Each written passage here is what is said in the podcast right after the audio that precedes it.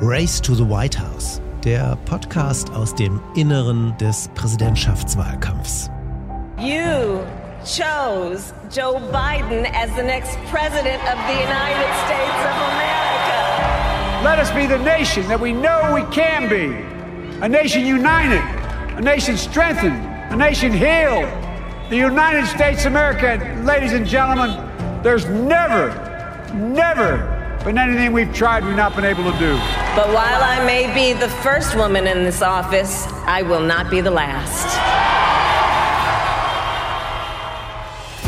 Tonight, we're seeing all over this nation, all cities and all parts of the country, indeed across the world, an outpouring of joy, of hope, renewed faith in tomorrow. Bring a better day. Amerika hat gewählt. Nach einer der härtesten und bittersten politischen Schlachten wird Joe Biden mit einem Vorsprung von 4 Millionen Stimmen und einer Mehrheit im Electoral College der 46. Präsident der Vereinigten Staaten. Mein Name ist Julius Vandela. Es ist eine Spannung, der sich tatsächlich niemand entziehen konnte. Nicht wir und ganz, ganz viele Zuschauer an den Fernsehern, an den Computern, an den Handys auch nicht. Mein Name ist Gordon Ripinski und wir schauen jetzt gemeinsam darauf, was diese Wahl für die USA und auch für Europa, für uns bedeutet. Gordon, du hast gesagt, es konnte sich wirklich niemand entziehen. So, wie war es denn für dich? Wie hast du diese Woche wahrgenommen und vor allem, so, wie geht's dir jetzt heute? Erstmal gibt es ja eine neue Figur in deutschen Wohnzimmern, das ist John King. Ich glaube, jeder kennt mittlerweile John King. Uh, you can look at that if you haven't been with us for the last few days and say, okay, that's a pretty healthy lead. If you've been with us for the last few days, uh, that's a shrinking lead. Wer die USA schon etwas äh, länger politisch verfolgt, der weiß, der steht da nicht das erste Mal an dieser Wand, sondern der tut das schon seit vielen Jahren. Am Magic Wall? An der Magic Wall, genau. Und jeder kennt ihn jetzt und jeder weiß, wie er die Countys aufbricht und aufbröselt. Ich glaube, mittlerweile braucht auch niemand mehr Navi, wenn er durch Pennsylvania, durch Nevada, durch Florida oder sonst irgendwo durchfahren möchte. Man hat einfach von John King mittlerweile im Kopf, wo denn wirklich auch Miami-Dade County ist, wo dort Little Havana ist und wo die Stimmen herkommen, beziehungsweise wo man auch rechts und links abbiegen will, wenn man zum Strand möchte. Und wir kennen natürlich auch alle die Ergebnisse in Maricopa County. Ich meine, was gibt's Wichtigeres als irgendein Landkreis in Arizona? Jedenfalls in Deutschland ist Maricopa County mittlerweile, würde ich sagen, bekannter geworden als der Hochsauerlandkreis. And we can go back and play that out for you here. Let me just pull this up for you, bring this out. You go, when you go back and play it out, it's pretty interesting, right? Ich habe es mir natürlich auch aus einer professionellen Perspektive angeguckt. 2016 waren wir, die Journalisten, auch die Umfrageinstitute, Ziel einer Kritik, nämlich dass wir die Stimmung, die Trends im Land, in den Vereinigten Staaten nicht richtig erkannt haben und nicht besser vorhergesehen haben, wie die Stimmung sich zugunsten von Trump und gegen Clinton gewendet hat. Insofern habe ich mir natürlich auch 2020 angeschaut, was haben wir besser gemacht, wir Journalisten, welche Fehler haben wir wieder gemacht, welche Trends haben wir erkannt und welche nicht.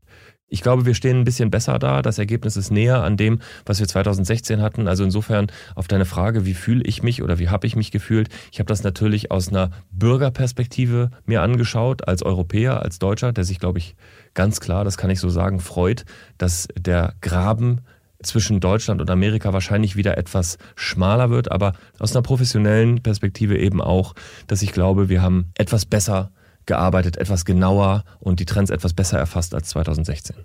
Als jemand, der hier dir gegenüber sitzt, der kein Journalist ist, sondern Campaigner ist und da drauf geschaut hat, habe ich natürlich diesen Wahlkampf auch mitgefiebert und geschaut, was da jede Kampagne macht. Und ich glaube, auch hier haben wir einen Wahlkampf in einer komplett anderen Umgebung gesehen, nämlich in der Covid-19-Umgebung. Aber als ich dann die Bilder gesehen habe, als die beiden Unterstützer rausgegangen sind, auch als die Trump-Unterstützer am Schluss nochmal mitgefiebert haben und auch ihren Kandidaten angefeuert haben, da kam schon auch die Erinnerung von 2008 und auch von 2016 wieder zurück, als dann die Ergebnisse reingekommen sind, als damals Anderson Cooper und Wolf Blitzer gesagt haben, dass Barack Obama der nächste Präsident wird. Da fällt dir einfach eine unfassbare Erleichterung nach 18 Monaten bitterharter Kampagne auch wirklich von den Schultern. Und insofern habe ich die Bilder gesehen, gerade auch von den beiden Mitarbeitern, die dort auch so mitgefiebert haben. Und das ist einfach so ein besonderer, unnachvollziehbarer Moment, glaube ich, wenn man nicht mal dabei gewesen ist, was es bedeutet, wenn so ein gigantisches Unterfangen dann auch zum Schluss kommt und vor allem, wenn man auch gesiegt hat. Ansonsten kann ich dir nur eins sagen noch, mein Kopf dröhnt von den vielen Zahlen, Statistiken, Analysen, die wir über Tage uns reingezogen haben. Anders kann man das ja gar nicht sagen. Wir wissen alles, jede Zahl, jedes Detail und deswegen glaube ich, ist es jetzt auch mal Zeit zu sagen, es gibt ein Ergebnis, noch kein ganz endgültiges, nicht alle Staaten sind final ausgezählt, aber es gibt ein Ergebnis und jetzt heißt es nach vorne schauen. Dann lass uns doch einfach mal den Fächer aufmachen und vor allem reingucken, was hat denn Joe Biden gesagt? I sought this office to restore the soul of America, to rebuild the backbone of this nation, the middle class, and to make America respected around the world again. And to unite us here at home Joe Biden ist ein völlig anderer Mensch als Barack Obama, da wirst du mir sicherlich zustimmen, äh, lieber Julius. Aber die Dinge, die er in der Rede gesagt hat, die haben mich schon verdammt an Barack Obama erinnert. Er hat sogar einen Satz gesagt, der war wortwörtlich angelehnt an dieser berühmten 2004er Rede, die Barack Obama gehalten hat auf der Democratic Convention damals für John Kerry, als er als junger, neu gewählter Senator gerade frisch aufgetreten ist. Es gibt keine Red States oder Blue States, es gibt nur die United States. And I'm humbled by the trust and confidence you placed in me. I pledge to be a president who seeks not to divide, but unify. Who doesn't see red states and blue states, only sees the United States. Ich glaube, es ist einer der Kernsätze dieser Rede von Obama damals gewesen, den Biden wieder aufgegriffen hat. Oder auch zum Beispiel die Geschichte Kamala Harris als Tochter einer reinen Immigrantenfamilie. Und dann sagt er, don't tell me it's not possible in the United States. Das ist ein Gedanke, den äh, habe ich auch bei Barack Obama gefunden. Fangen wir nochmal vielleicht beim Setting an. Ich meine, große Bühne, die gebaut wurde, die aber trotzdem ganz anders aussah als die Bühne, die Barack Obama damals in Chicago gebaut hat. Insofern alles ein bisschen kleiner, natürlich auch auf Covid runtergebrochen. Und was ich ganz interessant fand, wir haben ja immer auch wieder die hupenden Autos im Hintergrund gehört. Diese Autos waren von der beiden Kampagne angemietet. Die standen schon Wochen vorher dort und die wurden natürlich auch vorher schon inspiziert, immer wieder vom Secret Service. Da konnte also nicht jeder einfach so mit seinem Auto sich noch dazustellen und auch noch mithupen. Insofern ganz gutes Setting. Was mich wirklich verwundert hat, ist, dass die beiden Kampagne an dem Feuerwerk festgehalten hat. Wenn ich zurückdenke an 2008, Obama hat selber dafür gesorgt, dass es kein Feuerwerk geben würde, weil Amerika in einer fundamentalen Finanzkrise drinsteckte und er natürlich auch wusste, wie sehr die Amerikanerinnen und Amerikaner schon leiden. Und dementsprechend hat er selber gesagt, wir lassen es mit dem Feuerwerk gut sein. Das ist nicht der Moment, um wirklich so zu feiern. Es ist dieser somber Moment und ich glaube, damals hat er den richtigen Ton getroffen. Aber gehen wir vielleicht darauf ein, was er wirklich mit dieser Rede auch erreichen wollte. Ich glaube, der zentrale Punkt war, er wollte die Botschaft senden, ich habe ein Mandat und ich habe eine Mehrheit. Der zweite Satz, den er genannt hat, war There's an overwhelming victory. Fast 75 Millionen Amerikanerinnen und Amerikaner haben für mich gestimmt und er hat auch immer wieder gesagt, it's a clear victory. Convincing victory. Convincing victory, mhm. ne? Und auch jeder Unterstützer, der noch dran gezweifelt hat oder eben auch die Trump-Unterstützer, die es noch nicht wahrhaben wollen, da wollte er eine Botschaft senden, ich bin gewählt, ich werde der nächste Präsident sein, findet euch auch damit ab. Er wollte auch nicht das Bild stehen lassen, dass man fünf Tage zählen muss, damit er gewonnen hat, sondern am Ende stehen vier Millionen mehr im Popular Vote. Das ist ja etwas, was Clinton nicht geholfen hat, die ja auch drei Millionen mehr hatte. Jetzt ist es eine relevante Zahl. Ne? Jetzt hat Biden gewonnen. Das Electoral College wird deutlich wahrscheinlich auch für ihn ausgehen. Und eben das Popular Vote hat er hinter sich so deutlich. Er hat aber auch an bestimmten Momenten Größe gezeigt. Und ich finde, das war vor allem der Moment, als er gesagt hat, ich weiß, was es bedeutet, zu verlieren. For all those of you who voted for President Trump, I understand the disappointment tonight. I've lost a couple times myself, but now let's give each other a chance. Und insofern hat er natürlich auch darauf angespielt, dass er 1988, aber auch 2008 schon angetreten ist für die Präsidentschaftswahl, damals 2008 noch gegen Barack Obama und auch dort natürlich verloren hat. Es sollte natürlich gleichzeitig ein Hand ausstrecken in Richtung der Republikaner sein. Biden wollte klar machen, er meint's ernst mit dem Unifying President, mit dem, der das Land zusammenbringen will. Ich glaube, wenn es dann tatsächlich darum geht, das in der Praxis umzusetzen, wird das noch ganz schön kompliziert werden. In der Rede sagt man das einmal so, aber in der Umsetzung, was bedeutet das? Will er dann Republikaner mit in die Regierung holen? Will er Teile des Trumpismus irgendwie auch integrieren? Will er auf die eingehen, die ihn und die Demokraten so hassen, so verachten, von der Autobahn abgedrängt haben?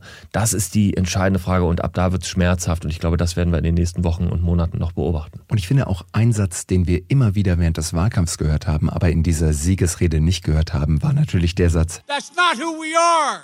And folks, everybody knows who Donald Trump is. Let's keep showing them who we are. This is not who we are. Und da hat er natürlich über Trump und auch Trumpismus gesprochen im Wahlkampf, aber wie gesagt nicht in dieser Rede. Und warum ist das so relevant? This is not who we are. Man kann, glaube ich, durchaus argumentieren, dass fast die Hälfte der Amerikanerinnen und Amerikaner für Donald Trump gestimmt haben. Donald Trump hat das höchste Ergebnis, das je ein sitzender Präsident auch bekommen hat, eingefahren. Er hat sogar noch fünf Millionen Stimmen mehr bekommen, als er 2016 bekommen hat, Donald Trump. Und dementsprechend ist dieser Satz, This is not who we are, wahrscheinlich auch nur zum Teil wahr, weil Amerika ist natürlich auch Trumpismus. Sie haben ihn gewählt und Trump hat, wie gesagt, auch wieder einen Vorsprung ausgebaut im Vergleich zu 2016. Und auch da eine Erinnerung an Barack Obama, der hat ähnliche Worte verwendet, als er sich auch von George W. Bush abwenden wollte, als er sagen wollte, wir sind ein Amerika, das ist äh, offen für Multilateralismus und Zusammenarbeit, das will wieder auf seine Partner zugehen und so weiter. Das will Biden natürlich jetzt auch sagen. Aber ob ihm das gelingt, ist die Frage. Denn Barack Obama, muss man sagen, ist das ja nun wirklich auch nicht vollständig gelungen. Joe Biden startet in seine erste Amtszeit, die um 12 Uhr am 20. Januar 2021 beginnen wird. Natürlich nicht nur mit einer Hypothek, sondern auch mit einem Land in der Krise, aber vor allem eben auch nicht mit der Mehrheit, die er brauchen würde, um wirklich auch durchregieren zu können. Er ist der erste neu gewählte Demokrat seit 1884, der keine Mehrheit im Kongress, also in beiden Häusern bekommen wird. Die Demokraten werden wahrscheinlich die Mehrheit im Repräsentantenhaus halten, auch wenn dort die Mehrheit schmilzt. Aber im Senat werden sie wahrscheinlich keine Mehrheit haben. Dort wird er nicht durchregieren können und ich glaube, das wird ihm auch sehr, sehr große Probleme bereiten, wirklich auch das durchzusetzen, was er zumindest während des Wahlkampfs immer wieder angekündigt hat. Oder man sieht es von vornherein als eine Chance zu sagen, wenn ich Politik durchsetzen will, dann kann ich das nur mit den Republikanern, dann kann ich das nur across the aisle. Und deswegen versuche ich es auch von vornherein gar nicht anders, sondern eben so. Also wenn er das ernst meint mit das Land zusammenbringen und das ist etwas, das ist seit 20 Jahren nicht gelungen oder seit 30 Jahren, das kannst du eigentlich schon bei Bill Clinton beginnen, diese Reihe, dann muss er es so machen, dann muss er es mit den Republikanern zusammen machen. Dann kann das auch eine Chance sein im Senat.